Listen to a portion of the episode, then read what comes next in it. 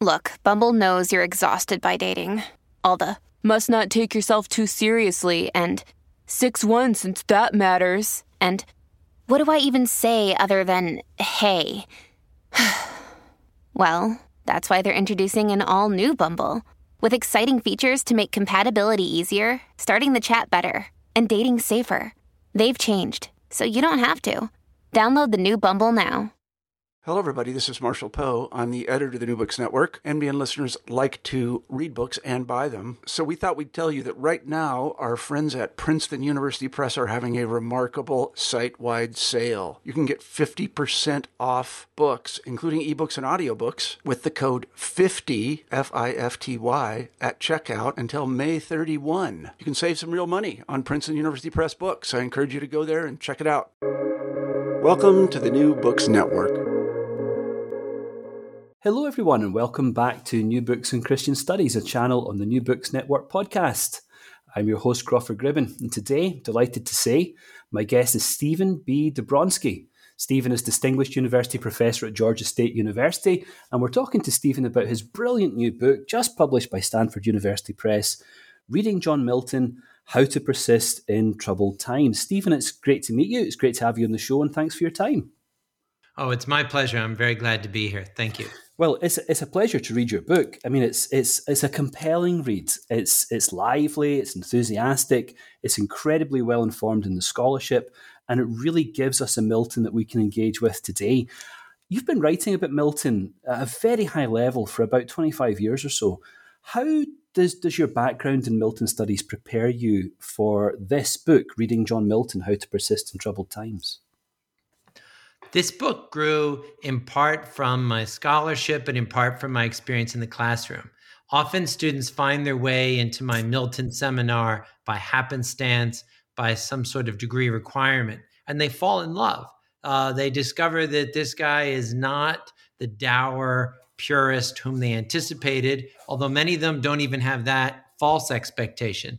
And so when they come in and they then read Paradise Lost, when they read some of these compelling sonnets, when they see how prescient Milton was in his political views for the time, they absolutely fall in love. So it grew, as I say, through both. I've also been doing research uh, on Milton for since graduate school, so for 25 plus years, and that greatly informed it as well. But I wanted to present a broader audience with an understanding of Milton and a glimpse into him that even if you haven't read his works, you could really find out how interesting they are. So there's no end of books in Milton, is there? I mean, there's there there are books in Milton get published by the score each year, and there's bibliographies produced that help readers navigate that very substantial body of work. What makes your book so distinctive in that field? It really is distinctive, but what makes it distinctive? I think I've often said it's a long walk down the library uh, aisle with Milton books because they just keep uh, proliferating. And I'm pleased for that. I'm pleased to have the variety of perspectives and approaches. What I've tried to do in this book is present a biography that also delves into his writings and to present it in a new way. So I've organized it thematically instead of strictly chronological. I've organized it uh, by these main ideas instead of a greatest hits overview. And I think that kind of accessible, thematic, uh, conversational approach is what I uh, attempted or aspired to do that might make this book a little different than what's been done previously. Hmm. And I suppose one, one of the great things that you achieve in this book is to make Milton timely. So you mentioned earlier on how your students often perhaps with no background in Milton, find him a very prescient thinker, um, at least according to the standard of his own times. And that's one of the things you really emphasize, isn't it? This is a Milton for our times. Um, your subtitle puts it How to Persist in Troubled Times. And as I read through this, I was constantly being shifted back from uh, the, the mid 17th, later part of the 17th century to the present day to think about things like bereavement, like free speech, tyranny, liberty, love, um, you know, there's, there's a lot of themes that, that cross a cut uh, that, that cut across uh, these periods in such compelling ways. But one of your earliest chapters is to do with bereavement and death. Why why did you decide to begin there? I decided to begin there because, in part, it is a subject that we can see Milton gradually changing his views of as he matures. So when he writes about death as a young man, he writes it as a young man who didn't have firsthand experience, who is relying on these trite ideas of, oh, it'll be okay. But at what you see by the time you reach his later works, where he had witnessed the death of his parents, where he had witnessed the death of some of his infant children, including his only son, where he had witnessed the death of two wives. Um, he also had gone to, gone periods of plague. He writes about it with a greater maturity and a deepening understanding. And I wanted to provide readers with that sense of his evolution, that he wasn't a static writer, that he was someone who responded to his times and was willing to grow and change with them. Also, he had a boyhood friend, a fellow named Charles Diodati, who was an Englishman, but who was of Italian descent, as Diodati might suggest. And this was really a formative friendship for Milton. This is the fellow with whom he was discovering some of the greatest works of literature of that as they were considered at in Milton's time. Homer, Virgil, Ovid, writers such as that. And this was so uh, foundational for Milton's own writing and own training that I thought it important to begin with that friendship. Um, Charles Diodati then died tragically, we think probably from the plague, although no specific um, record survives. Um, and Milton, as he did with many other deaths that he witnessed and, and suffered during his life, responded by writing. He turned to words. He turned to reading what other people had said in their times of grief, and he tried to articulate how he was feeling in response to Charles's passing. As Milton thought about those experiences of death, which bereavement do you think was most significant for him as a literary artist? Well, that that's a great question because it cuts two ways. On the one hand, it was Charles Diodati's passing. Uh, they shared their works. Uh, he was sometimes Milton's first audience as a young man. And although we only have one poem that survives by Charles, he also apparently shared his works with Milton.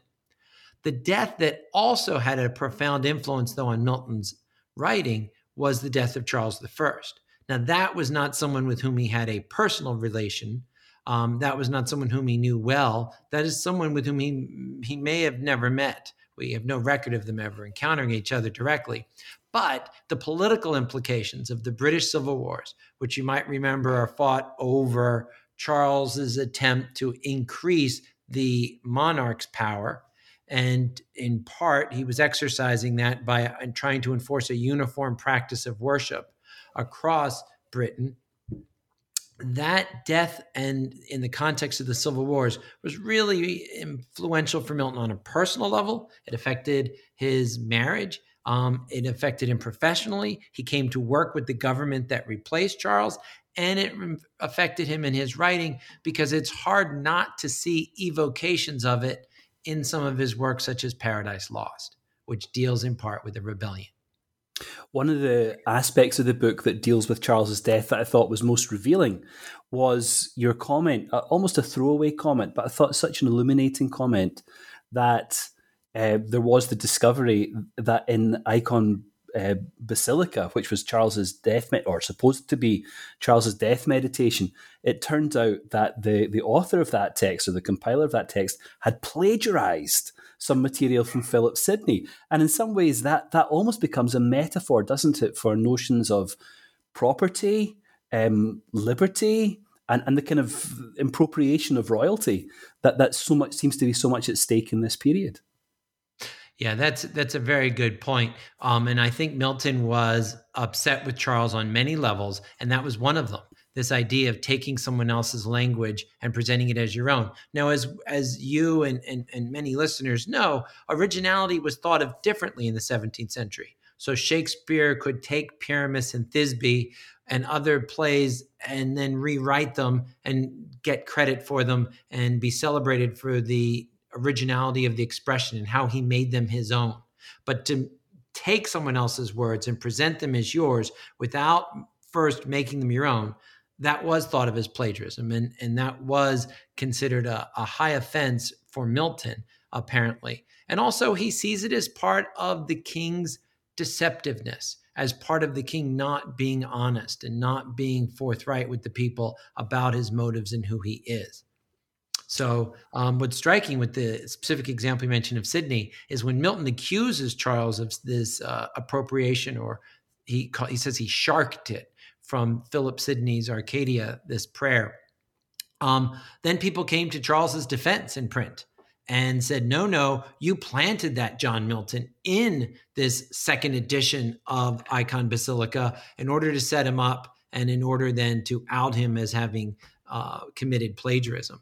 So it, you can see in just that one instance how contested, how deeply divided uh, politically the nation was. And you can hear evocations of that in our own hashtag Twitter verse culture of 2022, 2023. You just can't beat a good conspiracy theory, can you? Even in the 17th century. no, and, and what you see in this burgeoning culture of print as the printing press really plays an important role in the civil wars as, as both sides are trying desperately to dominate the media or the medium i should say of that time you see similarly how online and, and, and in the 21st century people are trying to use this new relatively new medium to gain political foothold to mm. persuade other people and to sometimes propagate conspiracy theories or to um, advance extreme views i suppose one of the things that struck me about the middle section of the book was that contrast between Charles simply or Charles's author, whoever whoever wrote Eikon Basilike, uh, lifting material at second hand and the contrast there, obviously, with with Milton himself sweating over language, thinking carefully about language, and and losing his eyesight as he does so. Do you think that Milton w- was conscious that he was sacrificing his eyesight for the greater Republican good? He was conscious. We know that because in one of his tracts that he wrote on behalf of the new government, and by new government, I mean the uh, new executive branch that replaced the monarch as Parliament's um, House of Commons stayed in place during the Civil Wars. Um, that he writes in there that the doctors have come to him and said, You've got to slow down. You've got to stop straining your eyes or you're going to go completely blind. And we also have from Milton a letter that he wrote to a friend of his um, about his his sight dwindling, and he describes in there the increasing symptoms. And he describes it as a whiteness that he sees. And it first affects one eye and and then it's mostly in the mornings and he has headaches. And then he describes how um, it's gradually um, affecting his other eye as well so he it was clear to him we know his mother had bad eyesight from uh, a, a, bio, a biographical record that survives but it seems that Milton was much more conscious of this happening over time. He had doctors warning him not to do it, and yet he endured, yet he kept going. What does that tell us about his commitment to the values of this new regime? I think that is a way that he's trying to foreground that value in the tract. And I should note, because things are complicated, that some readers look at that at the beginning of the tract when he makes his claim and say it's it's probably exaggerated or it might be rhetorical to say that that's his pose or posture for making a claim to how committed he is to the Republican cause for a more representative form of government to replace the monarch.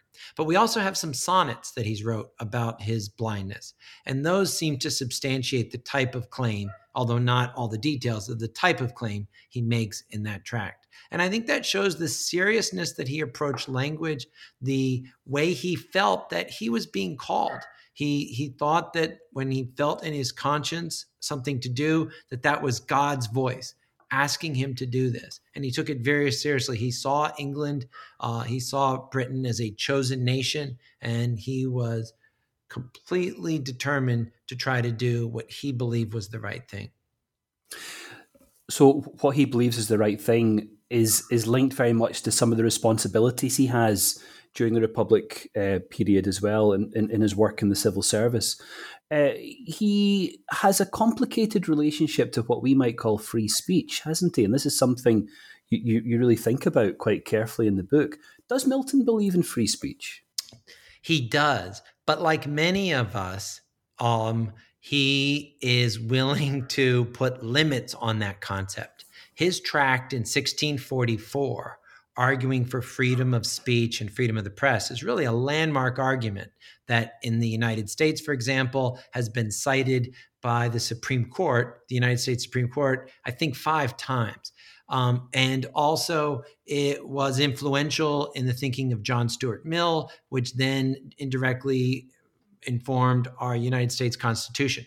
However, as Milton's arguing for freedom of speech, he doesn't want anybody to get to say things. He says, and this is a this is a paradox that many of us subscribe to even in the 21st century. I don't want to allow someone to speak freely who would say something against the right to speak freely because that person then is unlawing the law is how milton puts it so you and, and in his time i should say specifically it's the catholic church that he's really um, um, objecting to because the censorship that they were responsible for the, practice of licensing books before they can get published that you would have to have a, an official license before it could go to print. He felt that that was stifling. So he was very much opposed to pre publication censorship, the idea that you had to get this approval from the government, from the powers that be, before it goes to print. But he says once it gets out there, then it's kind of a free marketplace of ideas. And if it is something that is horrendous, that proves monstrous, then he is all for, okay, then we need to not allow it to circulate widely. So he's against unlawing the law and allowing people to say we shouldn't have free speech. Those people should be silenced. And again, in Milton's time, that was the Catholic Church in his mind. But he's also specifically emphasizing don't put restrictions on authors before they get things printed. Uh, because it says then, you know, we'll internalize it. And we won't even dare to bring it to print or, or try to get approval because we know it's not going to succeed. So a, a form of self censorship is then baked into um, authors' attempts at free expression. And I suppose Milton could see the argument both from the perspective of being a licensor and as an author of controversial work. He, he writes those four volumes, I think, on divorce, doesn't he, which become incredibly controversial. And he writes those tracts on divorce or, or most of them, I think, while he is himself going through some quite significant marriage difficulties. Are we able to read Milton's marriage difficulties into those tracks, or, or is that an illegitimate way to approach understanding them? No, it's very much a legitimate way to approach them. Um, this, what he refers to as the spur of self concernment, um, seems to have been behind those the uh, number of tracks and the enthusiasm with which he wrote them. One of them he publishes gets into all sorts of hot water. People object to it. And so he writes a fully expanded, revised version, desperately trying to make himself clear. He was attacked for wanting divorce at license. Um, that uh, the idea that you could just um, engage in a relationship with someone and then, oh, I've changed my mind and now let me have an opportunity to sleep with someone else. And he was not for that at all. But here's why it's a little more complicated. We know from his private journal, his commonplace book, that he supported divorce even before he was married. So that this was a principled position it was influenced, no doubt, by his own marital difficulties. In 1645, his wife leaves him to go visit her family in Oxford, under with the expectation she'll be gone for just a few months, and she doesn't return for almost four years. And this must have been humiliating for him, must have been difficult for her. Um, we don't know the circumstances of why she doesn't return. He might have been a terrible husband. She might have been lonely, living in London, so far from her large family in Oxford.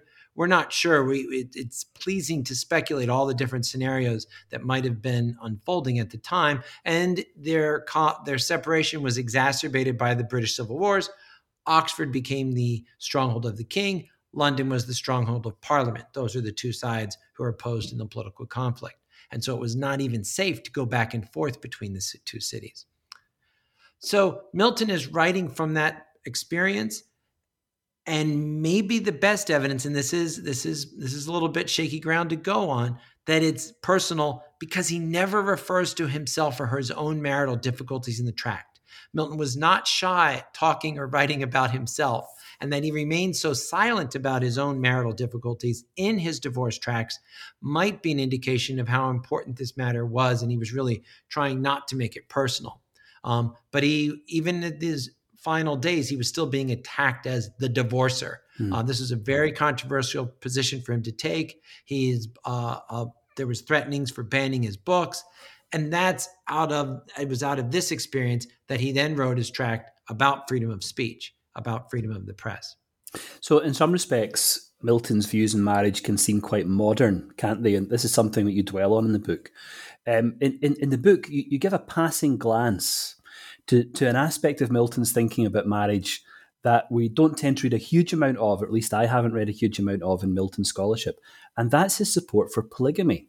Now that that comes out in De Doctrina Christiana, the, the unpublished in his own lifetime um, compilation of sources. It's claimed, or perhaps fully uh, f- fully constructed systematic theology that other people might claim.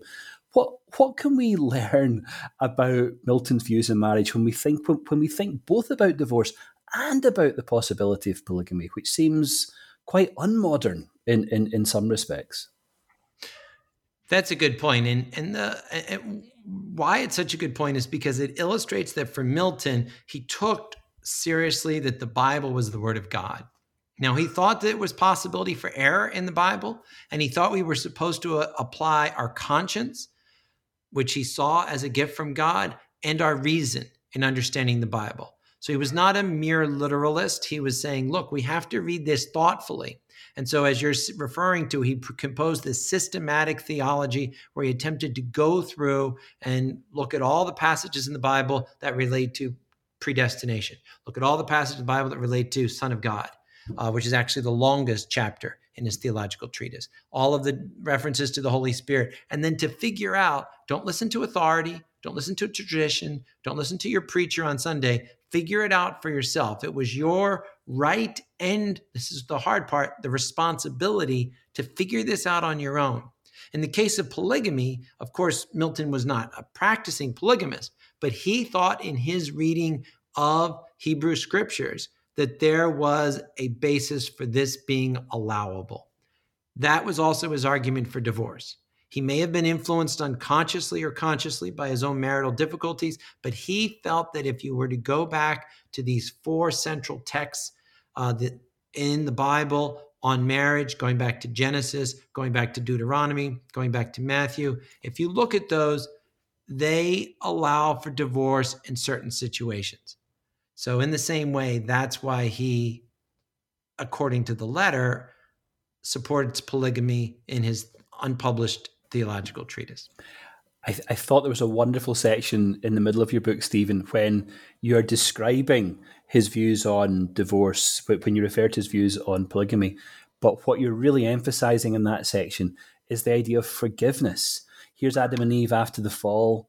The relationship has been really disrupted uh, through this third party intervention, and yet they have to find a way to, to live together, to, to live on uh, as a couple why is forgiveness so important? You, you reconstruct beautifully that moment when Milton wanders round to one of his best friend houses and after what three four five years i forget how many years his wife has been away all of a sudden she appears from behind a curtain and you, you depict them you know walking out of that friend's house and having to rebuild a life together what's going on in milton's mind as he thinks about forgiveness I think it's a fascinating question because the other part of it is politically, his side ultimately loses. And when the king comes back to power after Charles I, or now have Charles III, as you of course know, but it was Charles II.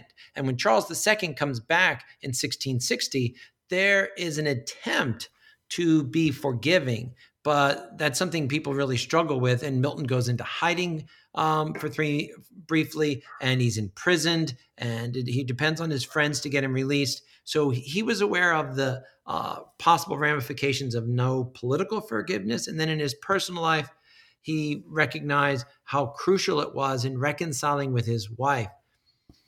I think many people and this is a generalization, are attracted to or aware of Paradise Lost because of such a compelling portrait of Satan.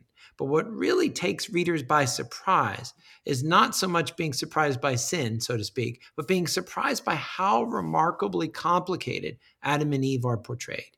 And in that marriage of theirs, which begins in perfection in Paradise Lost, because when we meet them, they are already together in wedded bliss in Eden. They then um, have flashbacks and recollections of Eve, for example, remembers when she was first created Adam later in a conversation with the angel um, Raphael will describe how he was created. But then we watch them going from that state to their marriage falling apart, and then in the, them picking up the pieces and going on together.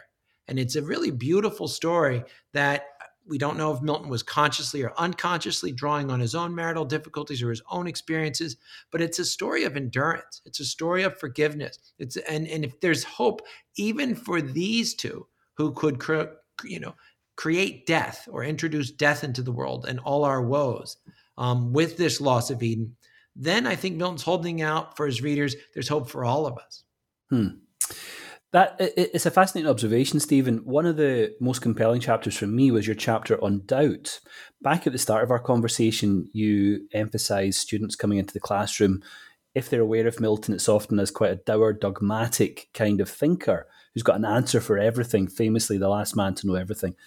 But but your chapter in doubt opens all of this up in a very illuminating way because what you show there is that in some of the later poems, Paradise Regained perhaps, but especially Samson, what, what the reader is being invited to do is think critically about the moral or ethical positions with which they're being presented. The question, the famous question, of course, is Samson a hero or a suicide bomber, as John Carey might put it? Or, yeah. or, or and also, um, what really struck me was the way in which the the last lines supplied in the history of Britain, what eleven years or, or so after um, Samson has published it, nine years maybe I forget, uh, actually create a different kind of ending, an alternative ending for that text. How does all of that work out? It's fascinating to me because Milton was hyper partisan, extremely confident, um, overly uh, proud. And yet you can see in his works his awareness of the limitations of that, whether it be putting in the center of Paradise Lost, a character undone by hubris, or in his theological treatise saying, Here are all my beliefs. Here's the way I read the Bible. And he and he says he refers to it as his dearest and best possession at the beginning of Christian doctrine. But he also then says, don't believe this. Don't accept my authority. Figure it out for yourself. At a couple different points in the prefatory letter to his theological treatise, he didn't presume that he knew it all. Then he describes in his treatise on free speech this idea that we each have to work very hard individually to pursue truth, but that we then have to come together. And it's in that collaboration of building the temple, as is the metaphor he uses from the Bible, um, that we will arrive at truth, that there are all these dissevered pieces that have to be reassembled like a jigsaw puzzle.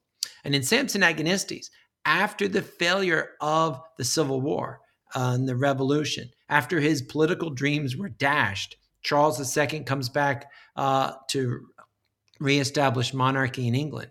And as he sees some of his friends and collaborators um, being tried and then um, killed, as the bodies of three of the revolution's leaders are exhumed and burned in effigy, and then their heads are put on London Bridge. Cromwell, Ireton, um, and uh, the third one's escaping me right now.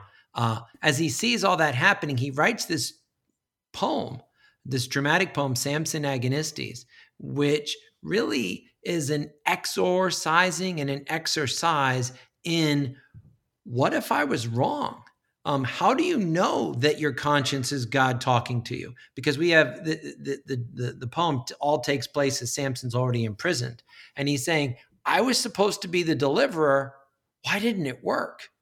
Um, what was it? You know, what was why? Was, where was my failure?" And when he finally then has this action of destroying the theater um, it's not a temple in Milton's poem, it's a theater. As he destroys that with all the Philistines, Milton really underscores how much destruction is involved And he seems to be challenging his readers to say, what do you think about this? And I think that's where the controversy today continues is that I think we see Milton working through his own uncertainty and the own difficulties of having an, ins- an inscrutable God and wanting to act in the right way, but then wondering at times whether he's done so.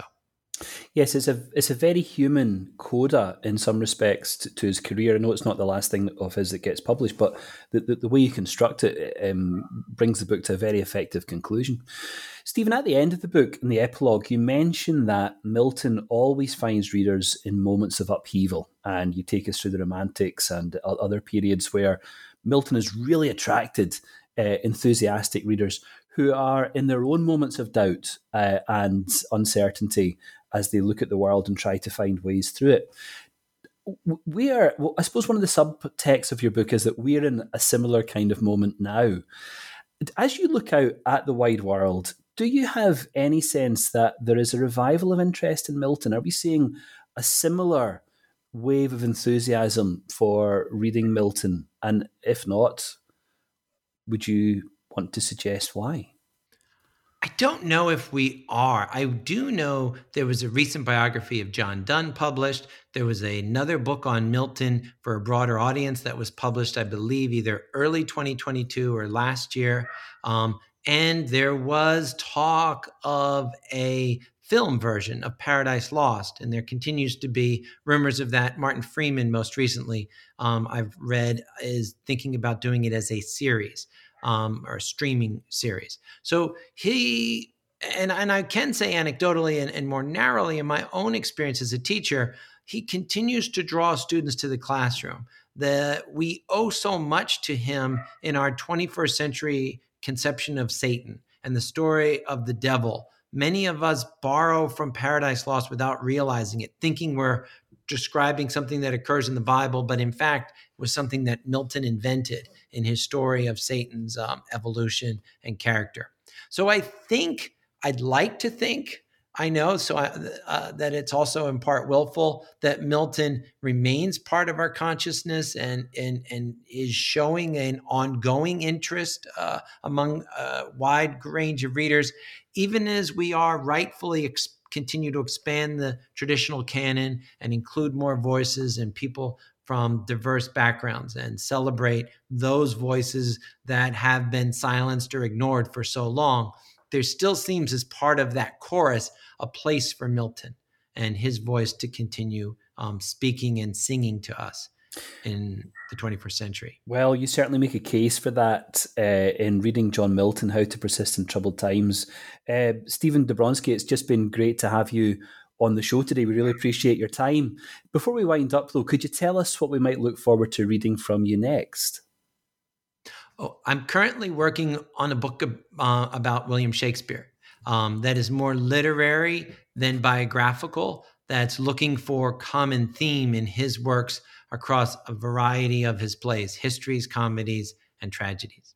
Fantastic. Well, look forward to seeing that in due course. Um, thanks very much for coming onto the show today. Um, appreciate your time and congratulations again on this really brilliant book. Thanks to everyone else for listening in today.